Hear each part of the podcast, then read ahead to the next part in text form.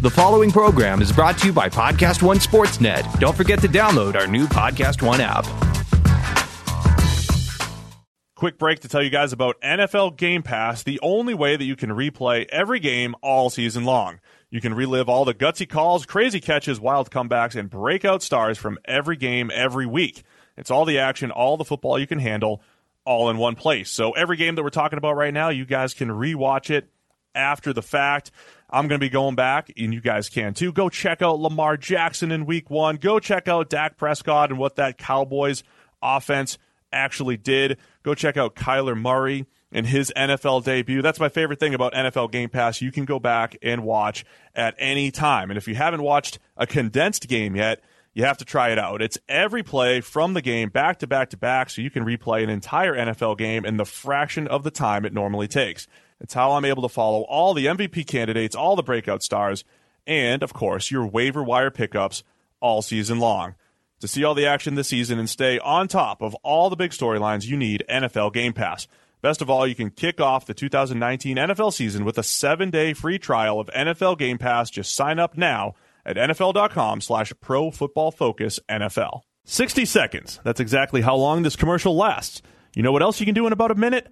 Get an offer for your car from TrueCar. That's right, in the amount of time it takes to floss your teeth, pet your dog, do a few sit ups, or just listen to my voice, you can get a true cash offer. Best of all, you can do it from your smartphone or at home. Just go to TrueCar and simply enter your license plate number and watch how your car's details pop up. Answer a few questions and you'll get an accurate true cash offer from a local TrueCar certified dealer. It's that easy. After that, you can bring your car in and they'll check it out with you together. You can ask questions and get the answers you need so there's no surprises. Then simply leave with your check or trade in your car for a new ride. So when you're ready to experience a better way to sell or trade in your car, check out TrueCar today. Welcome into the NFL PFF NFL podcast. We're live. I just got nervous. We're live. Yes. I just screwed it all up. Steve Palazzolo here with Mike Renner. We can't we can't do a redo there. That's it. We're back. What was wrong with that? I you I don't know. I just claimed it was bad I've before. said- I didn't think even actually. I said it out of order. It's PFF NFL podcast. I forgot the name of our podcast. Oh, okay. Yeah. Yes, the NFL podcast. Welcome. It in. is. Should I just take over host? Welcome in. We're talking NFC this time because we went AFC yesterday. Wow. You're good at this. It's like you've done it before. But we we we fired you from that role. I know. We hit the AFC yesterday. Um, it was a record day of listeners on the podcast. Appreciate everybody for downloading and listening to the AFC podcast. Now we're going to hit up the NFC, and then don't forget we have a bonus podcast tomorrow, which we were just talking about. We're going to hit up all the superlatives. What do we have on the docket? Best value picks, biggest reaches, best fits. Best drafts, most improved units. Yeah, all sorts of fun stuff. So we'll do a bonus podcast tomorrow on Wednesday. We'll see if it's live. I don't know. I'm mm-hmm. already cracking under the pressure of live. Now, how how you holding up? We just recapped all 32 drafts individually for YouTube. Mm-hmm. They're all done Go watch those. in the can, as they say. Um, so those will be flowing through YouTube if they haven't already. So now we're just going to repeat everything we said once again. So let's of, go. yeah. th- what's that? Kind of. Yeah. kind of. Now we'll we'll go a little more in depth here, potentially. I like to look at the classes as a whole. I like you know really seeing what each team added more so than you know just the player by player analysis. Let's get to the NFC, starting the East. Mm-hmm. Good. All right. So New York Giants, huge story. Obviously, I think the overriding feeling here is we really like their draft, but it's still going to hinge upon Daniel Jones at six, which we didn't love. But still, the rest of the picks look really, really good. Yeah, I, I think if you just took Daniel Jones out of this equation altogether and say they didn't have that sixth overall pick, or if they didn't trade that, you know, seventeenth overall pick, so if you they didn't ever made that trade and you take Dexter Lawrence at six instead, it still looks like a good draft. Yeah. I mean, Dexter Lawrence, I really like going forward. If he can just slim down a little bit, he really bulked up in his career at Clemson to get to that hulking nose tackle to stuff the run in the middle of their defense. plus. But his freshman year, he had a grade of 90.3. He had an elite grade as a true freshman on the most snaps he ever played in a single season at Clemson. And then he got bigger from there. But I think if he can get down to 315, 310, he could realistically be up there. He'd be up there in that Jeffrey Simmons, uh, in our opinion, also Jerry Tillery and Quinnen Williams almost air in terms of I think he'd be that good if he lost Yeah. and trimmed down to a normal, you know, 310 pound weight for a defensive tackle. Just so you know, the career path that Dexter Lawrence took, he came in with Ed Oliver, same year. Yeah. They were both true freshmen together, and they both graded incredibly, but Lawrence always had better pass rush grades until last year when Oliver took a, a big step forward. So there was a point where we said, look, Lawrence can get after the quarterback even better than Oliver, who's getting top five, top 10 type of hype. And of course, Oliver goes at nine to the Buffalo Bills. So Dexter Lawrence also better pass rush grades than we've seen from other 340 pound Yes. nose tackles like Danny Shelton a couple years ago, and in a similar place as Vita Vea, who went last year. So at 17, Dexter Lawrence can be valuable. Do you want to do you want to hit up the rest of the players we like and circle back to the Daniel Jones discussion? Well, I'll just say I think DeAndre Baker and Julian Love are very similar players. Neither are, ex- are extremely fast. Both run over, over four or five, but both are very physical. Both are great at the catch point. Both are have been top ten in terms of forcing completions over the past two years in all of college football. They are great at the catch point. Good instincts for the position.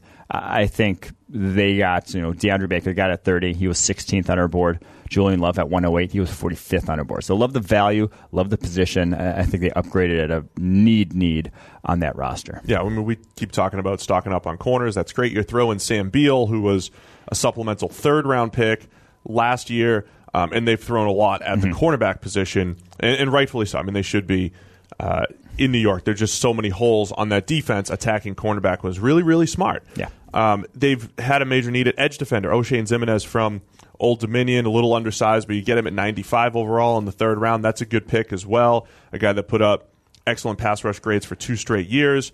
Um, so a lot to like about this entire draft. But, it still comes down to Daniel Jones Yeah, but number Daniel six. Jones, exactly. So uh, that's the worry is that Jones just, from an accuracy and decision making standpoint, was not something that we felt you should take a top in the top ten of the NFL draft. And now he does some things very nice. I love his footwork. I, I love his mechanics. I love his pocket presence. It throws with anticipation at an NFL level already. Uh, and then the nicest thing you can say from there is you can't maybe you can't necessarily judge his accuracy and decision making great because of the talent around him and you know having a bad offensive line, having bad wide receivers, but I think you still can to some degree, especially the accuracy part, and it just wasn't there. I mean, let's say other nice things. He has improved. I mean, his Low percentage of negatively graded throws too. Yeah. not a, in terms of him compared to Drew Lock was Lock had a far more negatively graded throws than Right. Jones. So Jones, uh, first two years graded in the 60s. That was poor. Last year, big step forward into the low 80s. It's more than just this three year sample isn't great. You know, isn't top six overall great. I will say there was a former NFL coach around here. We get coaches flowing through the office all the time, just kind of seeing what PFF's all about, getting more details about things.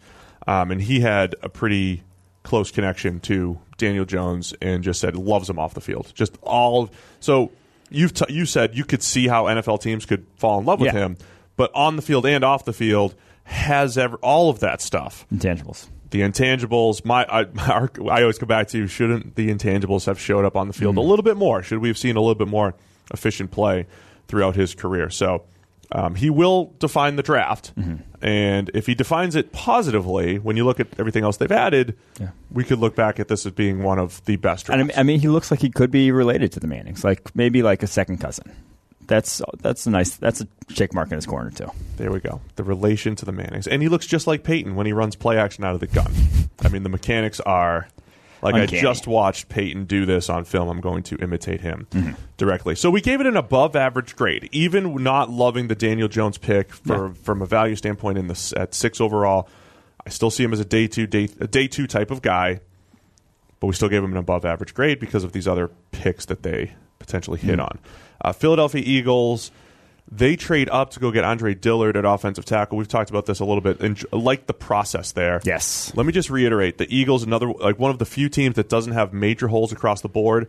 But when you continue to add positions of value, I think that's how you just maintain excellence from a team and roster building standpoint. And I like I like how they did that. And so we're usually proponents of trading back. We're usually saying you can get more out of two guys, or we think we can get more out of two guys than the one guy that maybe you think is more of an impact player. But I think there are exceptions. There are always exceptions to that rule. And when you have a guy like Andre Dillard, who we had as 13th on our draft board, falling all the way to the mid 20s, and 13th on our draft board at a valuable, valuable position like offensive tackle, falling all the way to the mid 20s.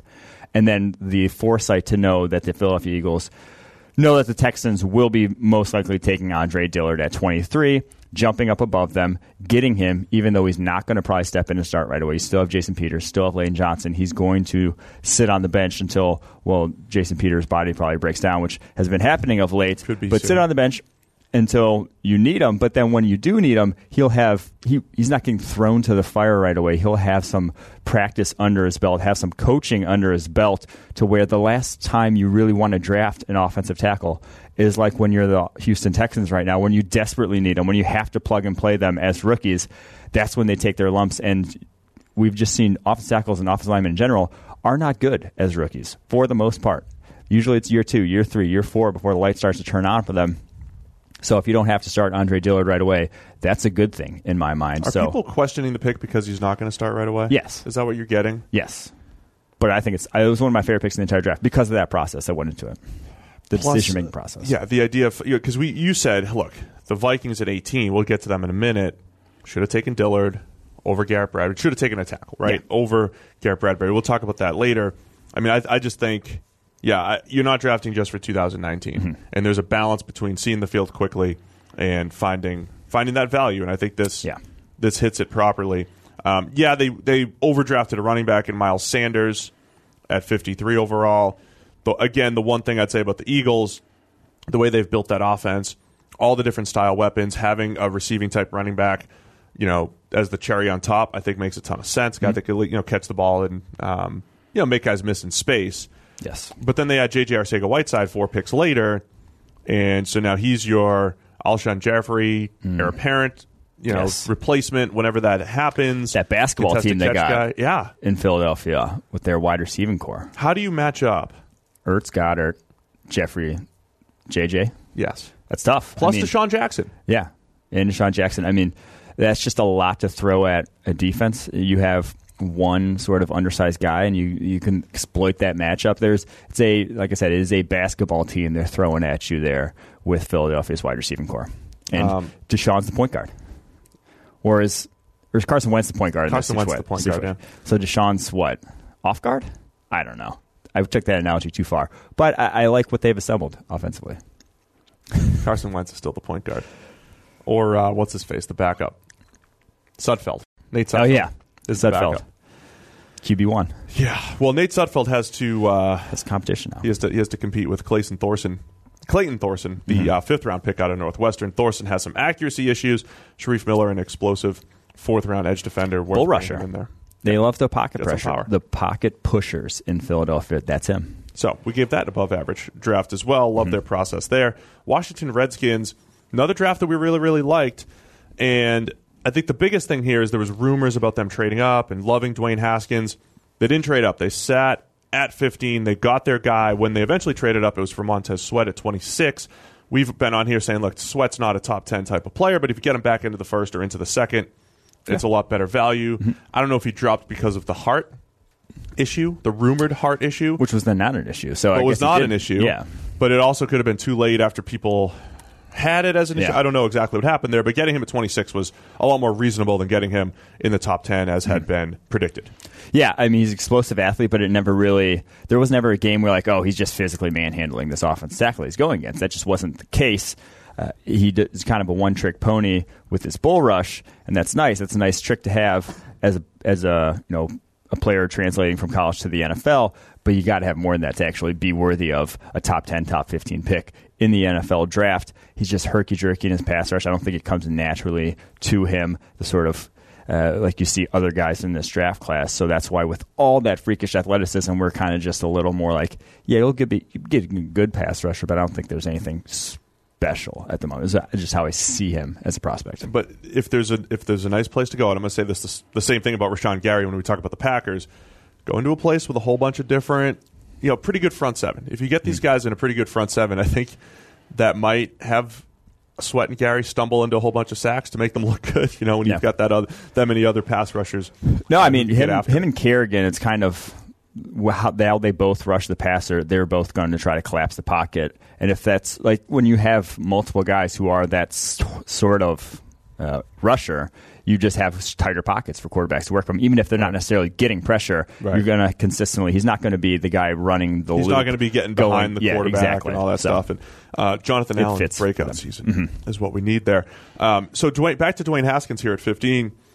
The thing about him, I think, you know, very good from clean pocket accuracy at the short and intermediate level. I've compared him to Sam Bradford before. Don't take that as a knock. It take take it as get this guy a few guys, uh, some playmakers who can get open. He can hit Mm-hmm. them. He could do some NFL type things from the pocket. Has a few question marks outside of structure. But they added his former teammate Terry McLaurin Mm-hmm. in the third round, Bryce Love in the fourth round, speedster at running back who's a little hit or miss with his injury. Sixth round, Kev- Kelvin Harmon, the wide receiver out of NC State, big bodied receiver. So they're starting to maybe build that team Yeah, we had McLaurin over Parris Campbell, his teammate at Ohio State, who went in the second round. McLaurin just more polished in terms of actually winning on the outside down the field. He dominated at the Senior Bowl that week there in Mobile. So love that pick. And the Haskins pick, I, I think from just another one from just a process standpoint of didn't trade up to give anything to get him. So there's no really no skin off your back. You're not mortgaging fu- future drafts. You are as a franchise screwed until Alex Smith's contract comes off the books. That's just the fact of the matter, which will likely be about the 2021 season where you're out, finally getting out from under that money. And at that point, you have Dwayne Haskins entering his prime. And so you're in that year, 2021, it's almost a make or break in terms of Haskins going to be entering his prime as a quarterback or should be entering, you know, the where you know what you have or what you don't have. And so either you're bottoming out and you can draft another quarterback in that 2021 draft, or you know that Dwayne Haskins is going to be your guy, and you can mm-hmm. finally start building pieces around him, and then you have a cheap quarterback on a rookie deal. You're resetting, you know, basically resetting for that 2021 season with this draft pick. Yeah, that's why this draft. Uh, I don't want to use.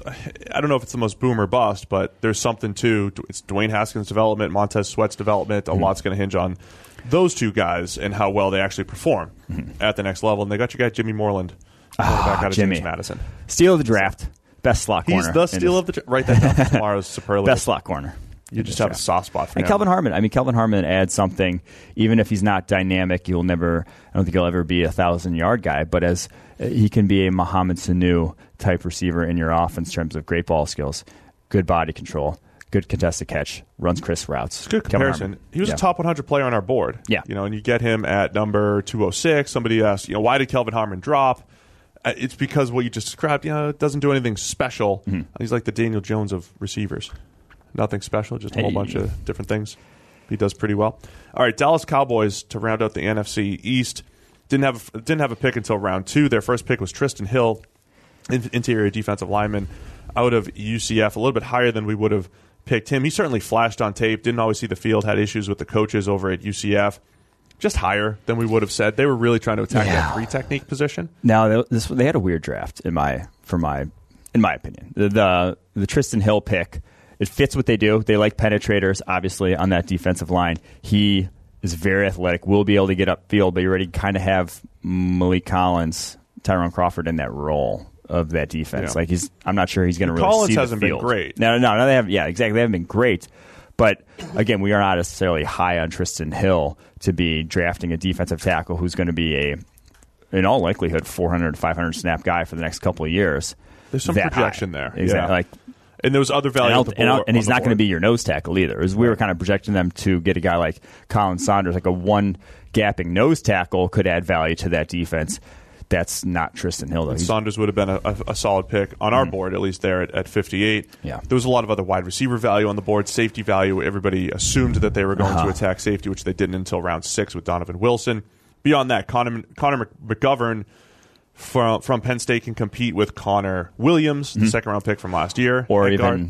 Travis Frederick. We don't know. Perhaps, yeah, perhaps some center Could even play potential center, yeah. depending on what happens with Frederick, Tony Pollard, uh, a wide receiver, running back hybrid. I will say with Dak as the uh, mobile quarterback that you can you know tap Mm-hmm. into, having uh, a Tavon Austin style player is fine. Well, they have maybe- Tavon Austin no, I also, know that, so. but like a better. Well, I don't know if he's better than Tavon Austin. we don't, either. but it's one of those. Un, you know, yeah. we know what if Tavon, Tavon Austin gets is at hurt, this point. Having then another you also have player. Tony Pollard. Yeah.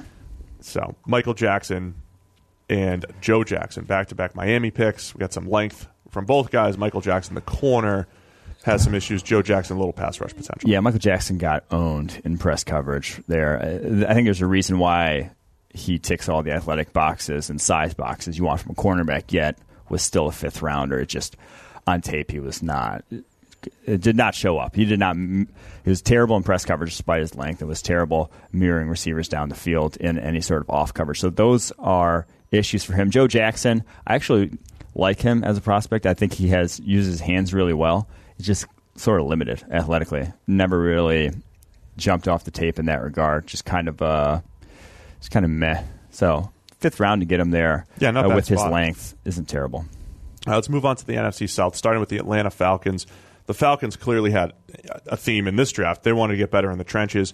They go with what I would consider a very safe pick in Chris Lindstrom at number 14 overall, the guard out of Boston College, guy we had a second round grade on. Chalk up a W. Just nice, safe. Just right say, guard. hey, we got a starter. Yeah, we needed. And that was the thing, though.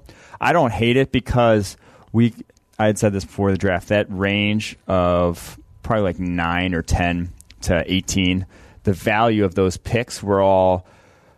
There just didn't seem there's there's about eight guys we liked in the top ten, and Yep. then it was kind of this gap.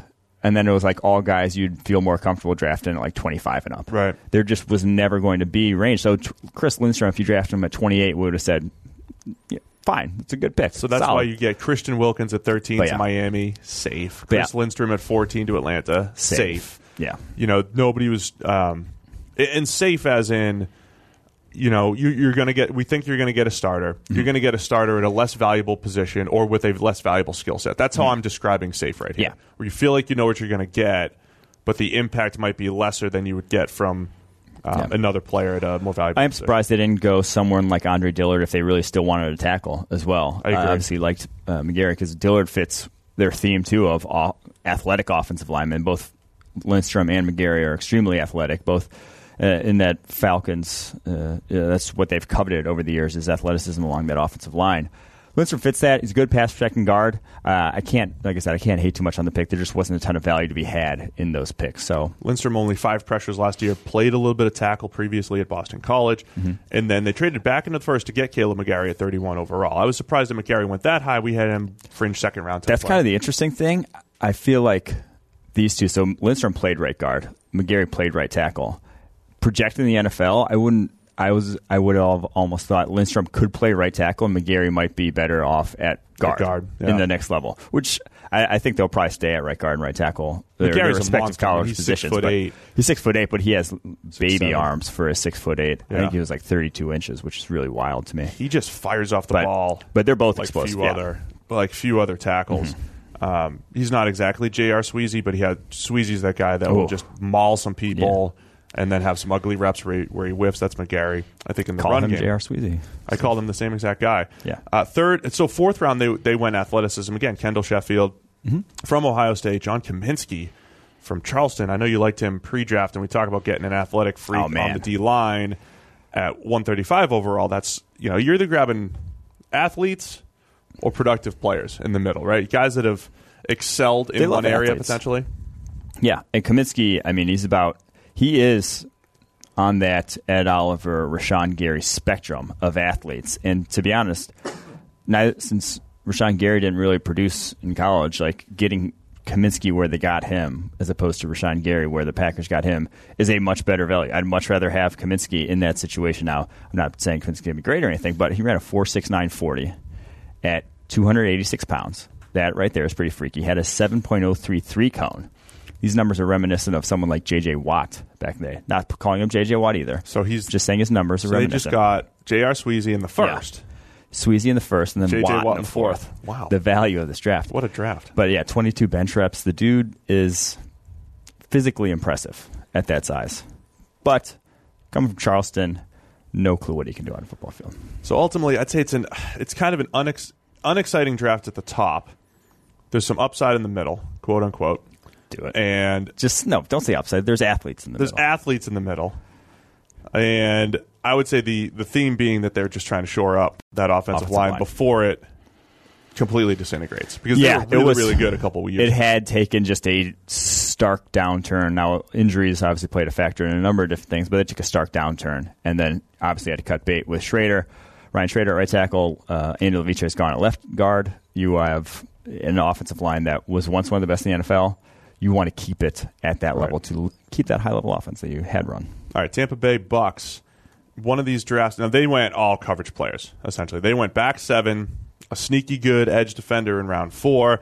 I like a lot of what the Bucks did, starting with Devin White, athletic linebacker at five. Still Mm-hmm. a little bit higher than I probably would have taken him, but I understand. I would take him at five. I'm yeah, fine with you would have. I mean, well, that's the thing. The alternative there would be: do you take an Ed Oliver? Now they could have taken Josh Allen Yeah, at edge. Now This they left true. they left some other opportunities on the table, but when you talk about there's two freak athlete linebackers who can cover in this draft, Devin White's one of them. I don't, Yeah. you know, not a problem. He there. is a Bruce Arians, Todd Bowles linebacker. He will sure. do every single thing they want out of the linebacker position at an extremely high level. And so to take him at five, then, where it's a position that is coveted and valuable in that defense, I have no problem with. I think he is going to be. Uh, When a guy takes on blocks that well as a blitzer, I feel good about him even being able to play run defense at a high level as well. I just think he's going to be a good Bulls had a bunch of years where uh, Daryl Washington in the middle of that Arizona Oh. defense was blitzing 110, 150 times, you know, 120, 130 man. times, he whatever. really sad that his career just torpedoed. I know but he, was he was good, really Yeah. good, all over the field, making plays. That Devin White can do that type of stuff as a blitzer, and he has that uh, coverage range. And then I'm just real interested in what they're doing on the back end. Sean Mm-hmm. Bunting, the corner out of Central Michigan, Jamel Dean, the corner out of Auburn. Last year they got Dean's teammate Carlton Davis, the big. Cor- that's two monster corners out of Auburn. Who Yeah, Auburn in just press. plays absurdly big corners. They there. put linebackers outside Yeah. at corner. That's what Dean and Davis look like. They just re upped Vernon Hargreaves for his fifth year. They drafted MJ Stewart last year, hybrid corner safety, and I mentioned Bunting earlier. So they were just throwing a ton at the secondary, and rightfully so. I can't wait to see how these pieces fit, though. This is going to be great. Yeah, I, I wouldn't be surprised if when someone like Dean even gets moved to safety with how many corners they have with, you know, Carlton Davis, like you mentioned, uh, MJ Stewart, Har- Vern Hargrave, Sean Bunting. You already have four. Like, is Jamel Dean going to be the fifth cornerback in that group? Because at safety, you have Justin Evans, uh, you have Jordan Whitehead, you have now Mike Edwards. You could add another one to that group too, but I, I don't know how this is going to all work out in the secondary. But I know that they added a ton of talent, and Bunting might be my favorite of this bunch that they added because he ticks a lot of boxes from an athleticism, size standpoint. A little over six foot, 195 pounds, ran a 4.42 with a 41 and a half inch vertical, sub 7.3 cone. Always got to be a sub 7.3 cone at that Always. position. Those are those are good numbers. Those are it's a big cornerback with good numbers. Uh, I think they, there might be some of the, my biggest issues with him were I just thought he was sloppy in terms of playing down to his competition. He would kind of you knew he was that freak athlete playing against Yeah. not freak athletes in the MAC. So His grade was was, my better issue. Mm-hmm. in 2017 than it was in 2018. We'll see. I mean, I think they're going to try to play a lot more man than they have in the past. Yes. And if they're going to play man, play some matchups. And Vernon says he's a press man stuff. corner. That's why he was so bad his first few years here. I thought Vernon could do Let's, it all. I was gonna say let's let's I hope that's such the case. a Vernon. huge Vernon fan coming out, but um, yeah, I'm for like the 12th year in a row. Very intrigued by what Tampa Bay is going to do Mm-hmm. next season. It always feels like on paper they make a lot of good moves Mm-hmm. to improve their team, and it never shows up on the field. In part because the NFC South is just loaded with talent. They have to go up against Matt Ryan, Drew Brees, Cam Newton, and their teams But they every year. ignored offensive side of the ball. They said we're all right there, and I think they will be all right. They had a good offense last year. They did. Anthony Nelson, intriguing fourth rounder, the Yeah. Iowa defensive end, sub seven three cone at two seventy one is pretty crazy though to have a sub seven three cone at that size. Uh, I, I think he offers a little. I think he got underrated uh, throughout the process because that Iowa scheme is not necessarily the best for defensive linemen racking up production type numbers. Uh, I, I think you'll be better in a Todd Bowles coach defense. We need to uh, get a live feed on you when you're when you're reading everybody's three cone for the first time. Oh, three Just a live feed of how excited you get. Oh, Anthony Nelson. The fact that they That's don't show those on TV, like on the live broadcast, and we see every we see like O line forties, but we don't get to see, which don't matter at all, and we don't get to see guys three cone like defensive end three cones. It's It goes back. I'll tell our friends over at NFL Network. We're doing a lot of work with them now. It's a crime. But it goes back to who's watching the combine. It's the people who want to know Yeah. the three cone stuff, exactly right? You don't need to appeal to the average fan. Yeah. with certain things. Like day three of the draft, ESPN. Who's watching day three of the draft? It's hardcore fans who want to know about the players. That's why you get to go to PFF yeah. to find out. Stop. Don't have them. an orangutan announce draft picks. and s- Is that what they're? I don't even. I don't know. watch They it. had weird. They had like a Wild West shootout for the Cardinals pick, and then I turned it off and just Oh, said I'd watch the tracker. Mm, yeah, I stick to the tracker, and you know, covering the picks. All right, let's go to the New Orleans Saints. We were uh, we were told by a few Saints fans that there's no way they would draft a center in this draft. They've got Nick. You seem Nick salty, Easton. Steve. That I am like those two people that were yelling at me. I mean, but they but they had this like they they made a strong case. if a guy gets signed for less than five million dollars a year in today's NFL, he's a backup as a free agent. And this was all because part. we did a video that said, "Here's here's a couple guys the Saints could target in the second round. One of which is Erik McCoy from Texas A&M, who they drafted. Yeah. and they actually targeted, moved up to get at 48 overall. I think it's a good fit. He can come in and start. Yeah. they were not as great on the interior, Interior. of the O line. Um, the Saints are starting to play with fire though with their last two draft classes. It's the the way their flow has gone. Uh-huh. 2017 draft class was legendary Yeah. with Alvin Kamara, Ryan Ramczyk, Marshon Lattimore, Marcus Williams. I mean, everything was great. Last year, the massive trade up to go get Marcus Davenport, which essentially depleted two draft classes worth of talent. Yeah. The reason why 2017 was good is because they had a ton of options, a ton of picks uh, in the first three rounds. The last two draft classes, a lot thinner. So McCoy needs to hit. Davenport needs to be a star, and then maybe round four, Chauncey Gardner Johnson uh, needs to live up to his second round hype. So that's what Yeah. you're looking at with the Saints. Yeah. Alize Mack, I will say, has always teased some nice plays throughout the years at Notre Dame. Has some athleticism. Very inconsistent. Just terribly Brees, sneak that out of him. Kaden yeah. Elliss Kaden is a Elliss. versatile linebacker out of Idaho. One of those guys who plays edge, plays linebacker, just all over the field.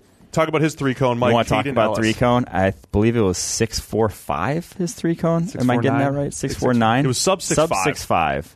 And At two 235. hundred and thirty nine pounds, Yeah. that is pretty nuts. And had a four six eight forty. The dude's freak. I'm not sure where he plays at 239 pounds. Probably got to move off ball because he kind of played like an edge. He played he played a little bit of that overhang role at Idaho. Um, even played some offense, played some fullback. Maybe you throw him. Maybe he's uh, maybe he comes and plays offense for them. And, He and did play a a fullback. offense. Zach Line gets So you in there. put out uh, Taysom Hill, Taysom Hill. Kaden Elliss, Mm-hmm. Drew Brees, Alvin Kamara. Just throw them all out there. Yeah, Never know and, what's- no- and, never know I mean, special teams obviously as well with what he brings to the table. Yeah. Uh, as far as Chauncey Gardner Johnson, a lot of rumors that he had fallen because of uh, poor interviews Mm-hmm. at the Florida safety slash cornerback, but add some depth there, he could become what they really hoped Kenny Vaccaro was going to be when they drafted him. I had some bad ago. interviews after college too. Didn't get some jobs I wanted. It's all right, Chauncey. You'll be Yeah, fine. look at you now. I landed on my feet. Yeah, You're like the lead draft content producer. No, you're I really did though. I had some bad interviews. One I was you? visibly sweating in an interview after college. Now it's PFF, but visibly sweating. So you couldn't even get a real job. You were just no, kind of yeah, stuck. I was stuck. That's why. I, You had no leverage coming out of with a Notre Dame degree too, huh? I don't. I didn't do great there. At Notre Dame or at your interviews? Both. All right. Are you Who's just next? Wait, hold on. Back it. Are you just a life a lifelong underachiever? Yeah, Because you're a talented guy. I didn't have a great GPA or anything there. Hmm. Weird. All right, Carolina Panthers up next. But now I've noticed some changing. Uh, you're in your late twenties now. What'd you just turn? Twenty nine. Yeah, just Happy turned 29 over the weekend.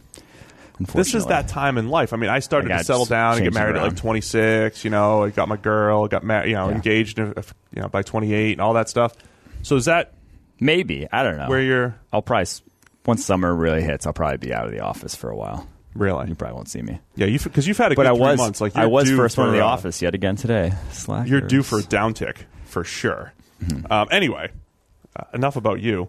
Uh, Carolina Panthers. Let's round out the NFCs. Are they last? Where Yes. are we? Last in the NFC South. The Panthers. We gave them an excellent, an excellent grade. we liked a lot of what they did. Um, looking back at it, I think the excellent grade is because they got Will Grier in the third round. Because those first two picks, as far as value goes, great.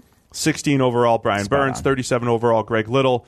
That was pretty much lined up with our draft board about where we would take those two guys. Yeah, I think so. The one player I liked, I said that the middle group is weak. In this draft, the one player I liked in those sort of 10 to 15 to 20 range was Brian Burns. I thought he was the your best bet there in terms of on-field production, spectacular this past year. Athleticism, elite, elite athleticism. So on-field production, spectacular. Only a junior coming out. I, I think there's a lot of arrow pointing upwards. I'm not going to say upside with him, but I think the you've seen a definite upward trend. We've seen high level play. We've seen high level athleticism. At that point, I'm very surprised that some teams were willing to pass on him uh, for other positions with all he's done already in his career. So, so that's good. Mm-hmm. Greg Little. I mean, just everything. Yeah, uh, Greg Little, 35 inch arms. I, I think you can add immediately pass protection. There was always kind of that issue of you signed Daryl Williams there, you re signed him, but for a one year deal. So it's not, uh, it's similar to kind of the Eagles where that you don't have a long term necessarily plan. You don't really want to move Taylor Moton from the right side, right tackle to left tackle. You don't want to be doing that. I think the best bet was to draft a left tackle right now, kick Daryl Williams into guard. You sign him for this kind of eh, mid deal, kick him into guard, and then just keep your tackles in place for the next, you know, for the foreseeable future there on the interior or on that line. I've said the word developmental tackle 900 times this past week, but I think there are a lot of intriguing names with guys that can become good pass protectors. Mm-hmm. We haven't seen the we haven't seen. That's college, why we like this class. Yeah, we haven't seen college supply a whole bunch of good pass protecting tackles. Yeah, I think in the second, third, fourth round there were players like Greg Little, mm-hmm. where we're going to look three or four years from now and say, "Wow, that's pretty useful." As we're trying to creep back toward average offensive line play, this mm-hmm. draft I think was a step toward that direction. And then Will Grier at 100 overall, prior to the draft, I called him potentially the steal of the draft because we think he has starter potential, accuracy in the right areas. Uh, not a perfect prospect by any means, but oh, so many of the numbers just pointed toward Will Grier being a good player, and you could bring him in at 100. That's a, that's a steal. Yeah, accuracy in the short area is not as valuable as accurate in intermediate and deep, but you could still win with that at the NFL level and especially with how accurate he is, the most accurate quarterback in all of college football, actually, last year on throws within 10 yards of the line of scrimmage, only 5.5% were deemed uncatchably off target. That's a good percentage to not miss on. So I think you can work with that.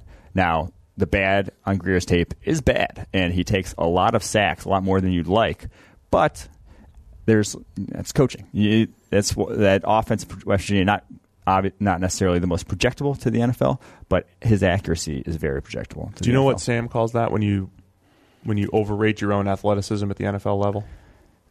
I do not. Christian Ponder syndrome. Mm, yeah, because he used to think because you know, yeah. Ponder was pretty athletic. Mm-hmm. But he'd always try to like shake a defensive end and take a sack. Will Grier does that a bunch. Well, that was Manziel also. Yeah, but once he, he got to and he pros. was athletic, but yeah, he but, did overrate mm-hmm. himself too. So they all have the Christian Ponder syndrome. Grier has a bunch of that. Also, Grier kind of needs it to be coached up really well. You give him mm-hmm. the right play call against the right defense, he can execute it. Anytime a thing goes a little haywire, right. he can as well. Mm-hmm. So yeah, overall, we'd really like the Panthers draft. I know you like Jordan Scarlett in the fifth round as too. The run, uh, too as the the running back out of Florida. I think early down, efficient running. I think Scarlett mm-hmm. is as good as it gets as far as he, he could be their short yardage back as Christian McCaffrey if there are any deficiencies to his game. He's not much of a pile mover. Scarlett offers far more in that regard. Uh, for my money, he's not too much different than jo- Josh Jacobs as a pure runner of the football. He's actually tested out more athletic than Josh Jacobs, 447 for Jordan Scarlett. Pretty explosive. Broke tackles actually at a higher rate than Josh Jacobs there over the course of his career in the SEC. Now he's a little old, has some injury history, but uh, I think you're getting a good runner of the football in the fifth round, which is nice value. All right, let's move over to the NFC West, starting with the San Francisco 49ers. They have the second overall pick. Nick Bosa, 36 overall. To, it was Deebo Samuel.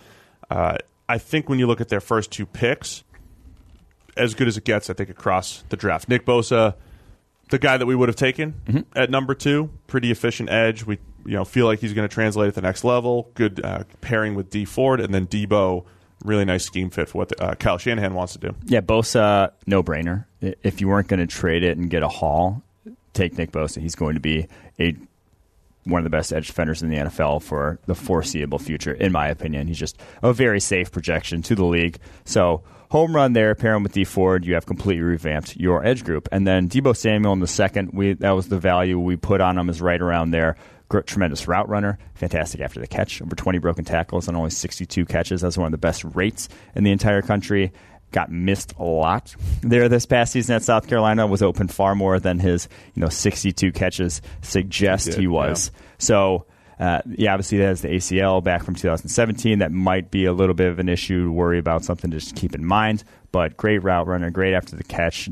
Add something to that wide receiving core they don't really have in terms of yeah. a guy after the catch ability like that. You reminded me a little bit of Doug Baldwin, his tenacity, but also ability to win from the slot. You mm-hmm. know, after the catches you Versatility. mentioned, catch point. Yeah, yeah, there's a lot, a lot to like about Deebo Samuel. Now, didn't love the third round pick Jalen Hurd out of Baylor, and especially, I know the Niners were depleted last year at the cornerback position, but it still ne- it felt like a place that they needed to attack because their coverage unit was so bad last year across the board and they didn't attack until round six with Tim Harris from Virginia. Mm-hmm. Nice round six pick right there. Good size, fits the scheme pretty well, even though he's like 35 years old.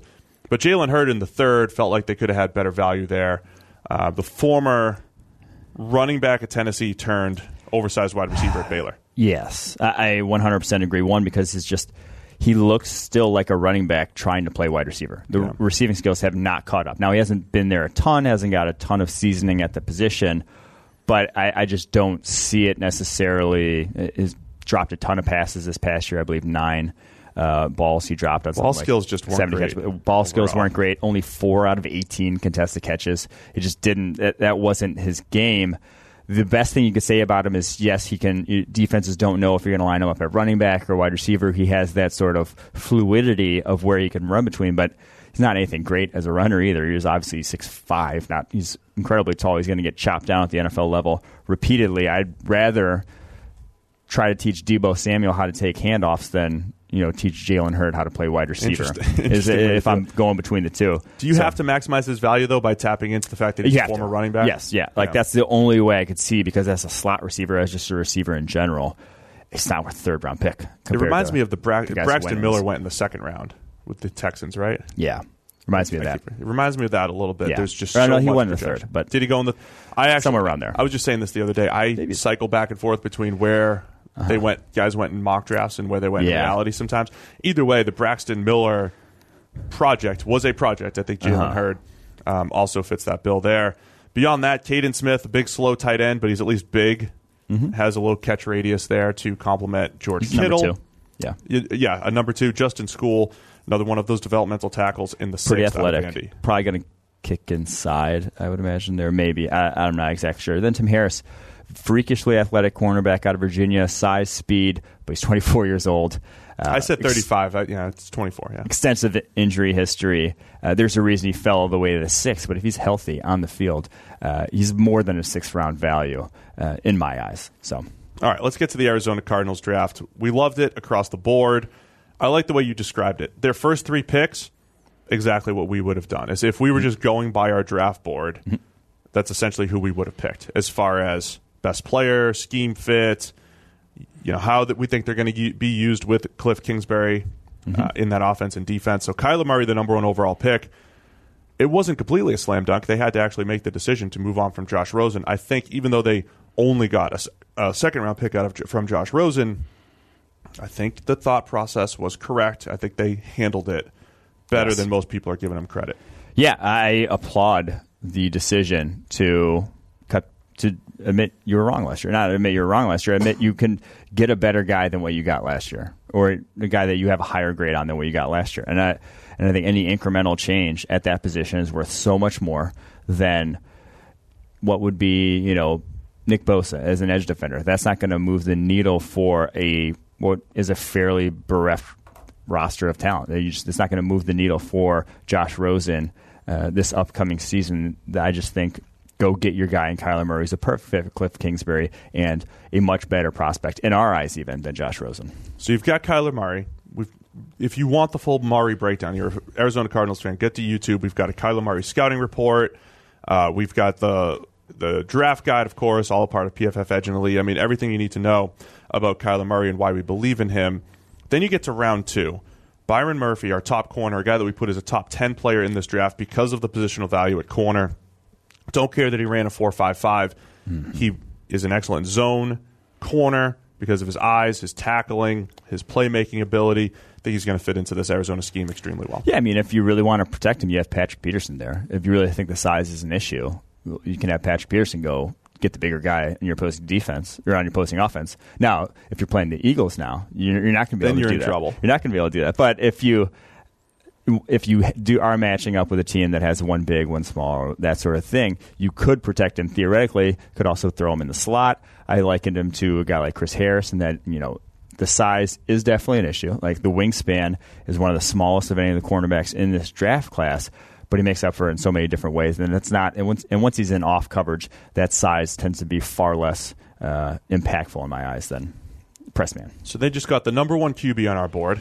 They Most obviously. They, they drafted though. When you look at their first three picks, like five nine QB, five eleven or five ten ish cornerback, five eight and a half wide receiver. Like they committed. It, it's almost like f- those guys roll into uh to their facilities like this is the team we drafted. draft. you know, The just like draft. this. Well, they offset it with Hakeem Butler. I know. in round four, six And foot Zach five wide receiver. Zach Allen. So they'll be the first two off the bus in uh, at rookie minicamp, right? You'll Yeah. get you get Butler and Allen to lead the way. exactly come off the bus. It's, it's the high school team.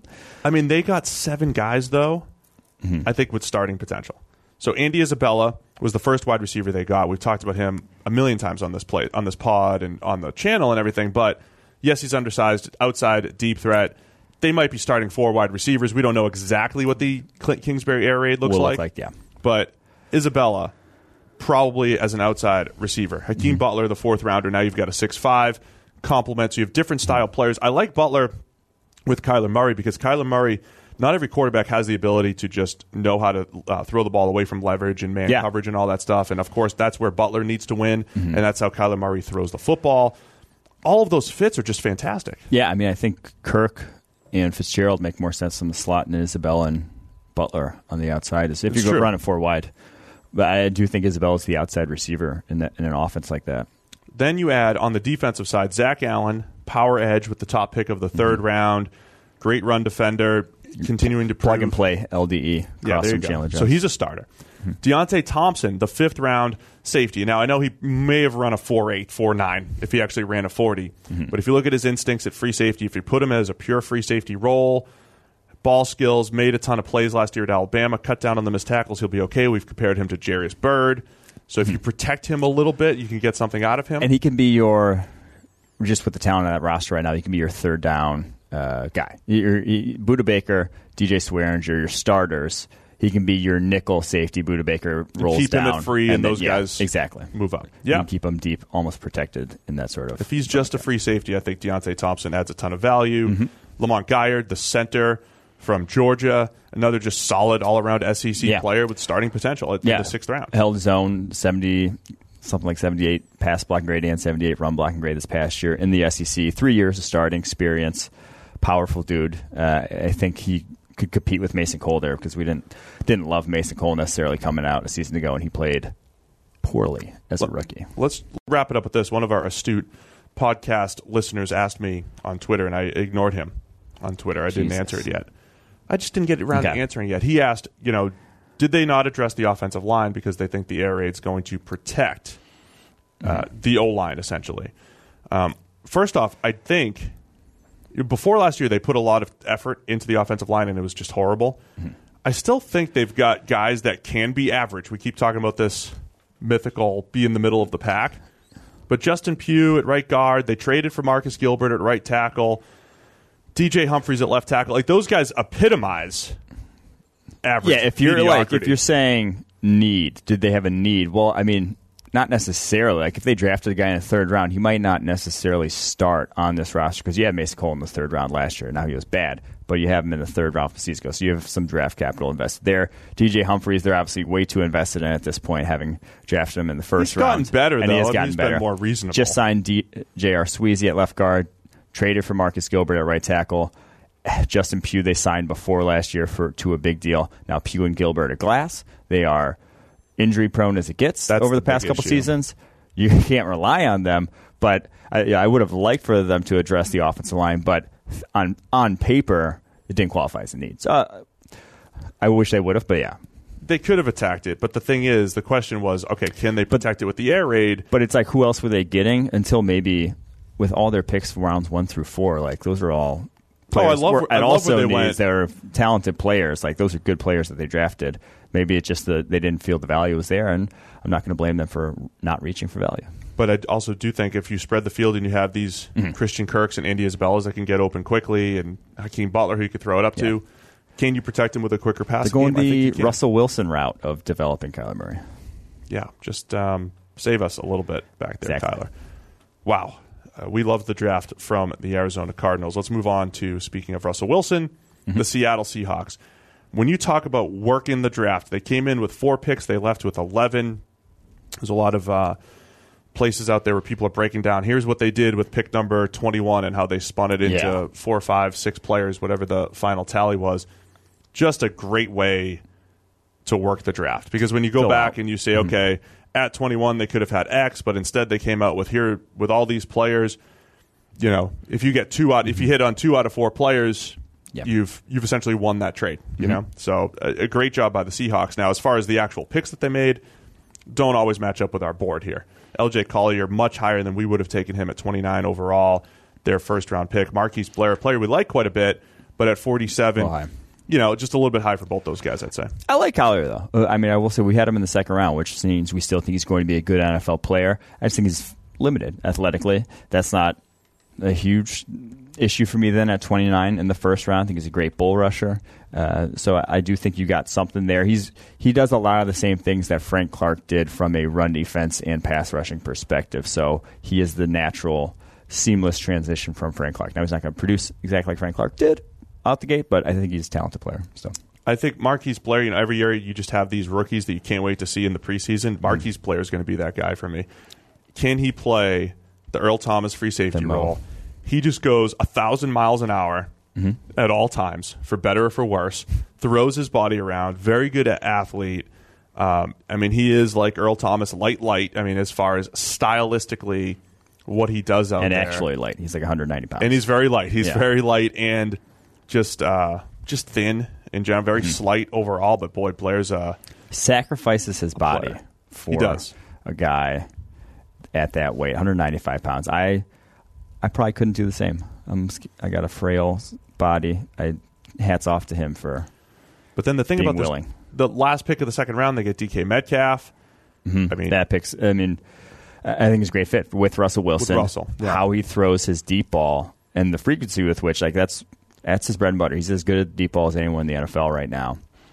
And DK Metcalf, that's where he wins. So I I think that's going to be a fun combination to see how it works out. Gary Jennings uh, has potential at wide receiver. He's done some nice things. Cody Barton flies around the field. So they got two Utah guys that Mm-hmm. uh, you know can move pretty well. Barton has a chance to see some time. Ben Burr-Kirven, the other linebacker from Washington, might have a better shot than Freak Cody athlete. Barton. Yep. Freak, yeah. Mm-hmm. Um, so they added a ton of people. I mean, that's just how you do it. Just uh, throw a bunch at it. Ugo Amadi, the corner at Oregon. That's the only position. Looking at the way Seattle has played at corner the last couple of years, that they didn't really address. Uh, it was. I thought it was a good draft to address corner in the second and third round. They didn't. Um, so I think that's the only place where. yeah, questions. you. Ideally, they would have. I, I think they got good players though uh, through the first three picks, a- at least that are still going to be able to see the field. So man, well, could have had so much more still. Mm-hmm. Could have had more. We still gave it an above average draft for the Seattle Seahawks. We were very kind, all of our grades.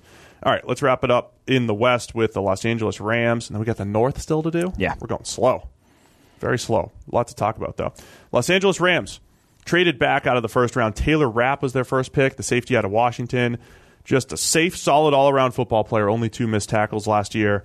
And I like how they addressed the secondary with two out of their first three picks, despite having what looks like five starters Mm-hmm. Yeah. in the secondary. they know it works. it's a good team that's going to continue to reload at the right position. I'm interesting to see how Rapp fits in to this defense. Uh, obviously, he was a safety at Washington, but played a ton around the line of scrimmage, ton in the box. They have Eric Weddle now. Eric Weddle probably not more than a one year, two year rental at most there in Los Angeles. Have John Johnson in place. So I mean, you could be the guy who takes over for Eric Weddle, but you'd like to see him as your first pick see the field earlier rather than later. Is he going to be linebacker? Is he going to be your nickel linebacker? Is he going to just switch to linebacker full time there? Uh, is he going to be your slot corner? I don't know. I hope he sees the field though because he's talented. And I, I, I want to see if that's how they use him. Mm-hmm. And then David Long in the third. Love that pick. You love him. Yep. We, li- they play a lot of man over there. That's his skills. I mean, they do everything with Wade Phillips, but he, at his heart, wants Wade to play man coverage. play man. You know, could he challenge Marcus Peters opposite Aqib Talib with the way he plays man? You know, I mean, Yeah, I mean, Keith Lee and Marcus Peters are no. Uh, they're not stuck there for a long time. They're Right. they're no you know sure things to be there in 2020. So uh, a little foresight on that pick, not having to pigeonhole yourself to either of those guys long term. So David Long, great man corner in my eyes. I, th- I just think there was good reasoning for a bunch of the picks. Darrell Henderson, even though it's a running back in the third round, good fit for the outside zone scheme, home run hitting ability when you have that good run blocking. Give me a guy that's fast and can mm-hmm. can create chunk plays like Henderson. Bobby Evans, another one of those developmental offensive tackles in the third round, 97 overall. Much he was better at left tackle in 2017 than he was. Sorry, right tackle in 2017 than he was mm-hmm. on the left side in 2018. He could become a steal in this draft, and then Greg Gaines starting nose tackle potential early downs. Those are the types of guys you get in rounds four and five. They got him in round four. They got two of those guys, the Bobby Evans, David Edwards, both. The Wisconsin tackle David Edwards in the fifth, both in 2017, were among the best, the highest grade at their respective positions in all of college football. Took big steps back last year. Neither is exceptionally athletic, but I I think both offer something. Uh, they both showed something on tape at some point in their careers. And then, yeah, the Gaines pick. We, we love Greg Gaines. I think he is a nice, sure thing to translate in terms of run defense. So good draft there for the Los Angeles Rams. Let's wrap it up in the NFC North, mm-hmm. starting with the Green Bay Packers. Four picks in the top 75, three in the top 44. I'm calling it a high floor draft because even though they've got the biggest boomer bust prospect maybe in the draft mm-hmm. in Rashan Gary at number 12, Darnell Savage starting safety at 21, Elgton Jenkins starting center or guard at 44, and I think Jace Sternberger, tight end at 75, has starting tight end potential. Those guys can at least carry the draft while we figure out what, what Rashan Gary is. When you have the draft capital, though, that they got from trading back with the Saints last year, and obviously ended up getting Jaire Alexander, but then getting that 2019 first rounder, so the extra first rounder. When you have that, you can be a little riskier. You can take a guy like Rashan Gary. And I'm trying to obviously talk myself into Talk- it. talk I'm not trying to talk myself into him being uh, stud at the next level, but you can take your chances with those boomer bust guys because you're not pinning the hopes of your entire draft Right. To one guy. So I think that uh, they were one of the teams that could take that risk. Uh, now, if you're looking for something on Gary's tape, production wise, that to point to and be like, okay, this is this guy. If I can get that out of him all the time, we're good. There's nothing. There's there's no there's no redeeming qualities in terms of even if when we isolate for even when he's doing the pure pass rushes, when it's third and long, still not productive. There's no like no way to slice up the numbers for him where he's productive on tape, but there's a handful of in- incredible bull rushes he has. There's a few nice rushes from the interior. He's a freak of nature athletically. I mean, he can do things that other guys can't in this class. You're just hoping that your coaches are better than the coaches he had at Michigan. I will say, like I said with Montez Sweat, you surround him with Mike Daniels, Kenny Clark, uh, Preston. He'll run into stuff. I mean, Yeah. Yes, he'll he'll run into stuff, and he'll get one-on-one opportunities because you've got so many guys getting Mm-hmm. after the quarterback there that you have to account for. So and I'm, I'm all about diversifying the funds, so to speak. You know, get guys that you feel good Mm-hmm. It about, is, yeah, get it's a- guys that it's a mutual fund. It they is. got a really safe guy, Nelson Jenkins and Jace Sternberger, second and third. Savage, pretty easy projection. Let's let's get a penny stock, pump all our money into that at the top, and then see if I, Rashan Gary, the penny stock at number twelve, though. I know. Look, and it was just a lot, but I can see why. He might look like my Litecoin investment from uh, two years ago. How's that working out for you? Not so hot. I was hoping to pick up Damn, some. can't believe you're not on the cutting edge of investing. I was just trying to pick up a few extra donuts. Sam, Sam pushed me that way. Oh, Bad Jesus. investment. Anyway, Darnell Savage. Let's brag about how lo- how much we love him. We had him and Nasir Adderley as our two top free safeties. We put them right next to each other on the board. Savage has incredible speed that shows up on the field. When you have Adrian Amos now at strong safety, Savage can play free, he can play all over the place. I just love the range that he brings. No matter what position he's playing, he brings incredible range because his, his short area acceleration is just incredible. Yeah, four three six forty. Uh, that shows up repeatedly on tape. Thirty nine and a half inch vertical. he just explodes in in the short area in in his long speed as well when he's going you know sideline to sideline and he is a he plays like his hair is on fire. He is going after, going for the big hit again and again. It's going to be a sight for sore eyes for Packers fans who had to watch Ha Ha Clinton Dix play. And for all that we graded Ha Ha Clinton Dix all right because he can make plays in coverage, he was not the one to be jumping on a pile, laying a big hit.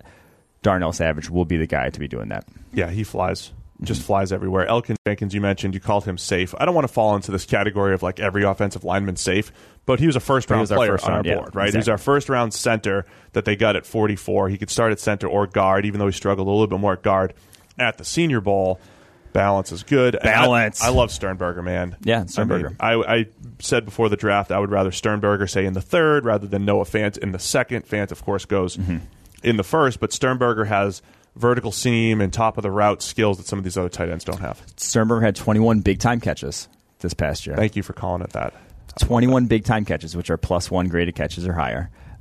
The next closest tight end in this draft class only had 14, seven more than anyone else.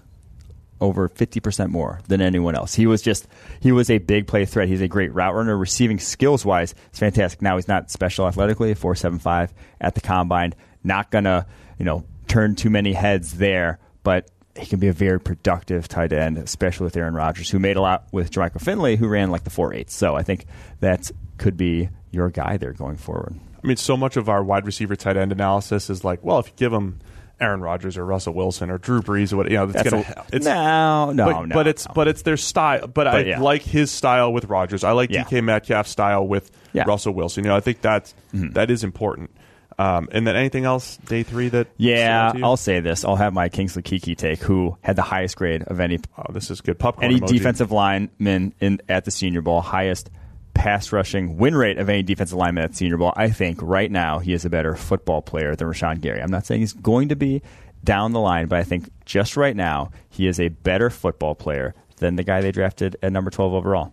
Uh, they got him at number 150, and you think he's better than the guy at number 12? Just right now. I'm saying just right now. Now he's older. He's almost 23. That's obviously playing a factor into this.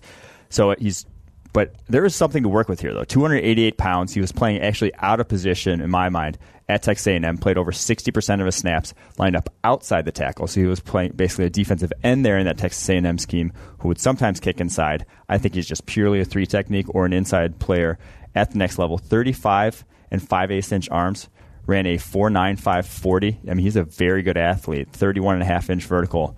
Uh, uh, had good three cone, good short shuttle times uh, for a man that size. I, I, think there's something to work with here. I'm surprised he didn't go higher because he's plus athlete for the position, defensive tackle. Dominated the Senior Bowl. Usually those yeah, guys. the Senior Bowl stuff usually yeah. vaults guys. And the fact that he played out of position at Texas A&M, so wasn't super productive playing off the edge, but when he kicks inside. I'm saying right now he's a better player. Not saying he will be, but right now. That's all I'm saying. It's hot. Hot take.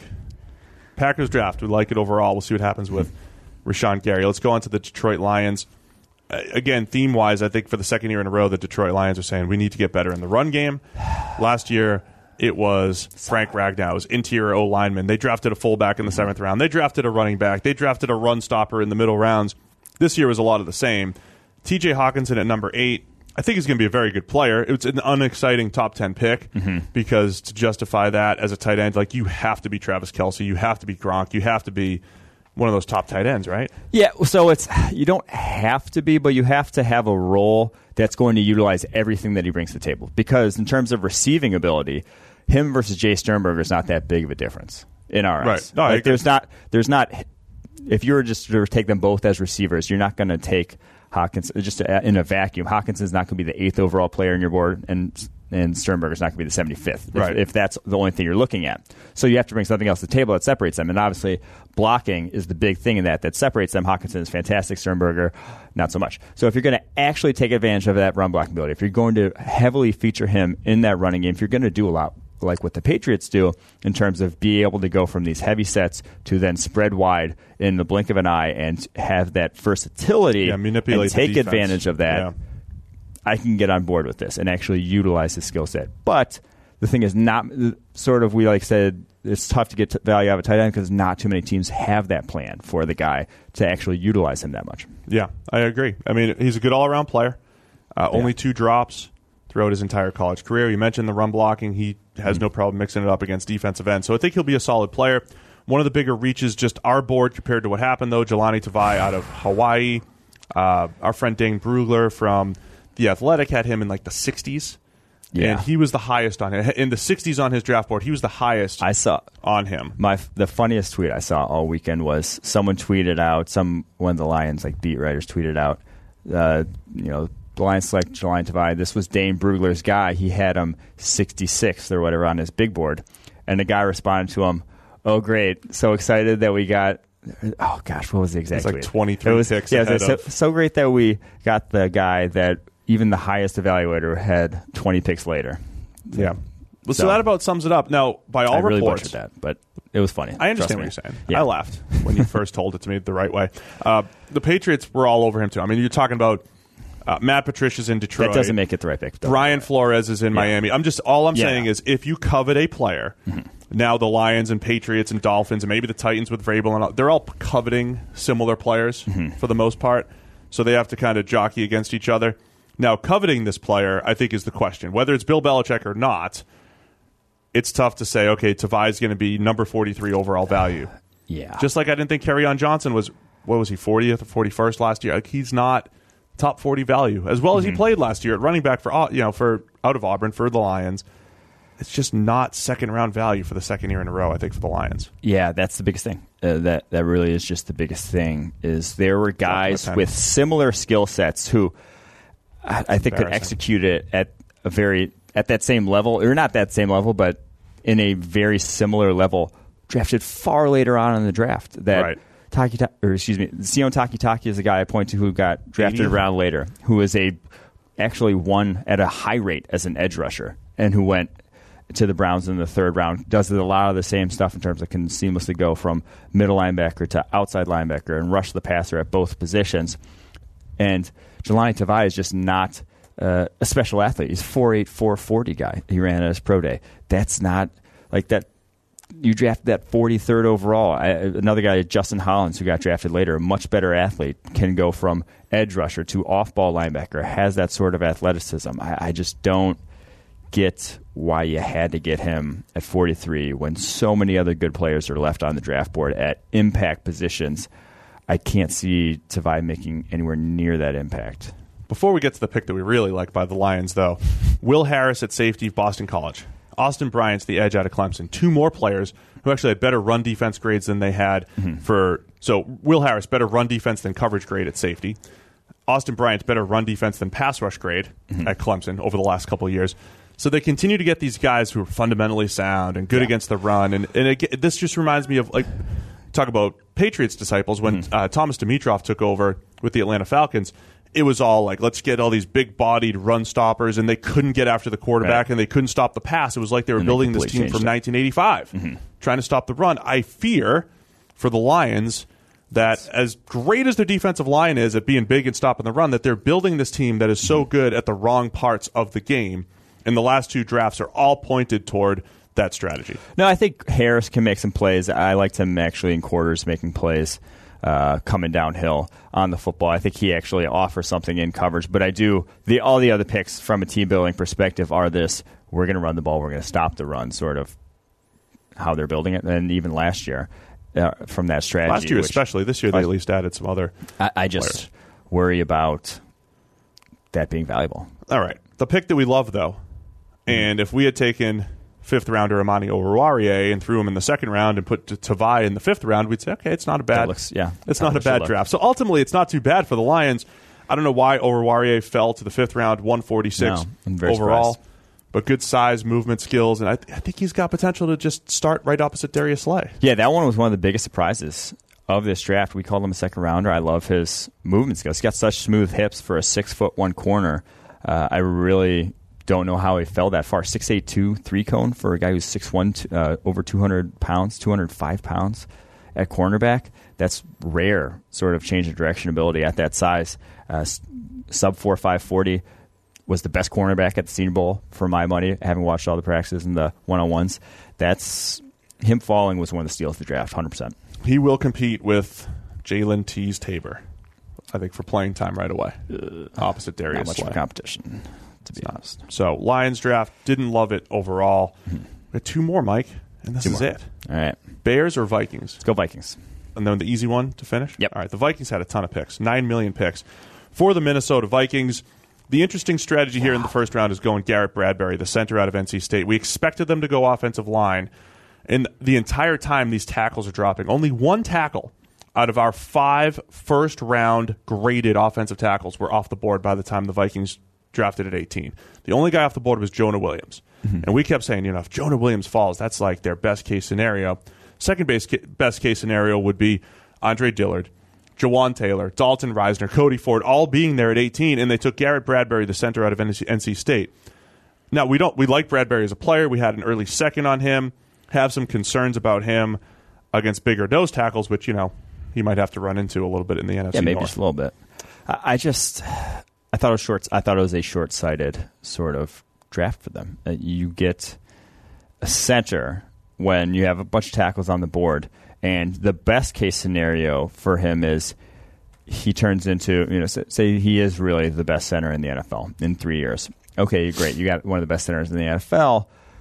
That's not a valuable position. You teams are paying average tackles more than the best center in the NFL nowadays. Like that's just how that's just the pay, how the pay scale has gone. Donovan Smith makes more than the highest paid center in the league. The left tackle for the Bucs, who's been the whipping boy and finally came good his last season. Just not even good. Came finally came average better. his last season uh, for the Bucs and gets paid more than the highest paid center in the NFL. You pass that up to address obviously a glaring need, but the thing was someone was going to have to switch positions anyway if you didn't draft a guard. It was either going to be uh, the center there, Pat Elflein, or Riley Reiff. I think you would have been better off having Riley Reiff kick into guard and getting a left tackle than having Pat Elflein move to guard and getting a center.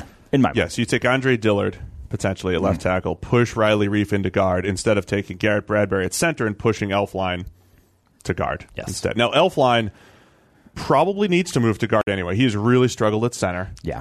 the last two years, and I can understand their reasoning a little bit from that standpoint. Two subpar grades, and we keep saying this group that you have to face in the NFC North: Kenny Clark, Big Snacks, Damon Harrison, uh, Akiem Hicks in Chicago. I mean, it is a Eddie very Goldman. Eddie Goldman in Chicago. Tough. There's a lot of good Yeah. players. Trial by fire for Garrett Bradbury. It's going to be tough for you. But Uh, by the way, he's just. We've compared him to Jason Kelce in the past as far as his quickness, athleticism. I mean, Mm-hmm. he can make some screen game weapon. special blocks. Anything in space, you can pull them. Mm-hmm. Outside zone game. Love Bradbury. It's about facing power though as a Yes. as a pass blocker. Mm-hmm. So he might get pushed back. So the good part is, you know, Cousins just drifts back in the pocket so much. he does. The bull rush stuff might not affect him. They- I think that's why he drifts back in the pocket, though. That could be. Could be all the pressure. Uh, I really like tight end Irv Smith in the Mm-hmm. second round. You talk about what um, Kirk Cousins had in Washington with Jordan Reed as a guy that can split out wide, create mismatches against tight ends. That's Irv Smith, more of an H back though. He's not Yeah. Kyle Rudolph. Exactly. He's a good complement to Kyle Rudolph and um, David Morgan Mm-hmm. over there and what they have at tight end. So um, that's good. Alexander Mattison's a pretty good running back, but when you're going running back at Third round, three, was the, the draft really. I mean, they had one. They had six picks in the, or seven picks in the last two rounds, which uh, I'm not sure how they got themselves to that situation. But those picks are damn near useless in the sixth and seventh round. History has shown that to be the case. Uh, I'm not sure why they set up that way, but they did. And then to draft a guard in the third round, or excuse me, a running back in the third round, when you're probably better off using one of those sixth and seventh rounders on a running back. Uh, when you have Dalvin Cook there, I get Dalvin Cook's injury history, but it just felt like you could have addressed some other positions with 102 overall. Some good players went very quickly after that. they ultimately came away with three offensive linemen. Dru Samia mm-hmm.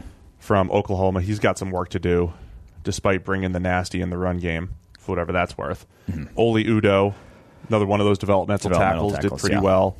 I like Armon Watts, though. I will say of those late rounders. And one, I like Armon Watts. He uses his hands really well as a pass rusher, has some length, and then the two route runners, Dillon Mitchell and Olabisi Johnson, both very quick. I think they offer something as seventh rounders. I, think one of them at least will make this roster. Supplants Mm-hmm. Laquon.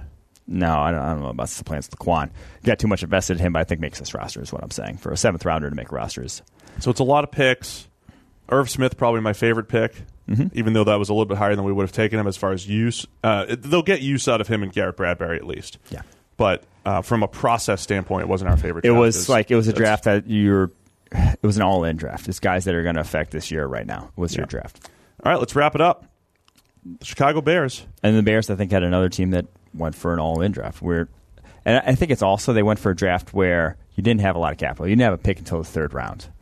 You wanted to come away with someone that was going to see the field, simply because as a GM, you, like couldn't look like the fans would get mad if they're like, "Oh, who's the rookie?" You know, there's no no reason to be excited about. So you get David Montgomery, a running back who steps in and can be your starting running back right away. Even though you signed Mike Davis, I think Montgomery easily supplants him, and then Riley Ridley, who will get uh, some run there on the outside. He's better than Cordarrelle Patterson, obviously. As uh, Cordarrelle Patterson's probably not even going to see the field. Then hope you'd, you'd rather he not see the field as a wide receiver. Pat- Patterson they might use in one of those gimmick roles though with Tarik Yeah. Cohen. I just like that you've got the next potential playmaker on the outside with Riley Ridley. Keep that going. The risk with the Bears, who have a solid roster across the board, same thing we said with the Eagles, is if you just fit a couple needs, it's almost like a wasted draft a year or two from now. Is mm-hmm. even if Montgomery is really really good. I mean, out, of their five picks, they picked two running backs. Mm-hmm. Kerrith Whyte out of Florida Atlantic as well. Montgomery's awesome. Mm-hmm. Forced 99 missed tackles last year. Very difficult to tackle. He'll probably be productive, but would have liked more of a value position with that first pick. I like Duke Shelley, the sixth rounder. If I were to pick my favorites of these in terms of value where they got him, I think Duke Shelley in the sixth could be their future slot cornerback. No more Bryce Callahan. You obviously got Buster Skrine over from the Jets. We've never cared for Buster Skrine. He's not a great slot cornerback whatsoever. Uh, I think Duke Shelley could supplant him as soon as the season, to be honest. I, I don't see that being unreasonable. So I think he has some potential there as a slot. And then Stephen Denmark is just a big freak corner. Huge with movement skills, small, small school. And, you know, we said Yeah. you're either getting somebody uber productive like Duke Shelley or somebody uber Yeah. athletic like 40, Stephen Denmark. 43 and a half inch vertical, 220 pounds, 148 10 time. These are ridiculous numbers. Yeah, you just kind of get But him here's the here's the kicker. 7.43 cone. Oof. That is Greg Gabe said they're not moving him to safety, by the way. it's a just you know. statue Not moving him yeah. to safety. It's not happening. So, anyway, it's, He's the DK Metcalf of corners. He is really just get him out. Oh, what if they covered each other? Is there a preseason game? Are the Bears and Seahawks playing in the preseason? I just want to see that. Somebody look that up. Incredible. Is that it, Mike? Have we discussed every? So we've now officially broken down every draft twice. There One you have it. I mean, three times. Night, night of, Mm-hmm. and then YouTube, and then on the podcast here. Great work. It's good. It's fun. We'll be back tomorrow. Don't know if we'll do it live. Maybe we will, but we'll hit all of our superlatives. We'll do our best UDFAs too. I added that to the list. All of the best of list, best value, biggest reaches, best fits, best overall drafts, all that fun stuff. Thanks to everybody for listening. Setting records for us this week. Don't forget to get to profootballfocus.com, PFF Edge, and Elite for breakdowns on the entire draft class. We'll talk to you guys again tomorrow.